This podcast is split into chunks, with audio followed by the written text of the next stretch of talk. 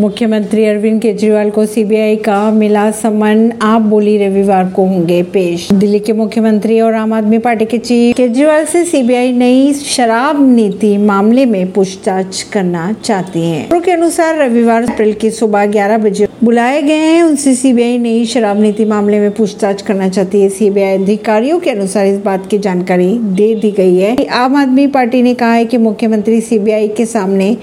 रविवार को पेश हो सीबीआई समन के बाद आम आदमी पार्टी ने केंद्र सरकार पर साधा निशाना आपके राज्यसभा सांसद राघव चड्ढा ने कहा मुख्यमंत्री अरविंद केजरीवाल ने बीजेपी वालों की नींद उड़ा रखी है ऐसी खबरों को जानने के लिए जुड़े रहिए जनता सरिश्ता पॉडकास्ट से परवीन नई दिल्ली से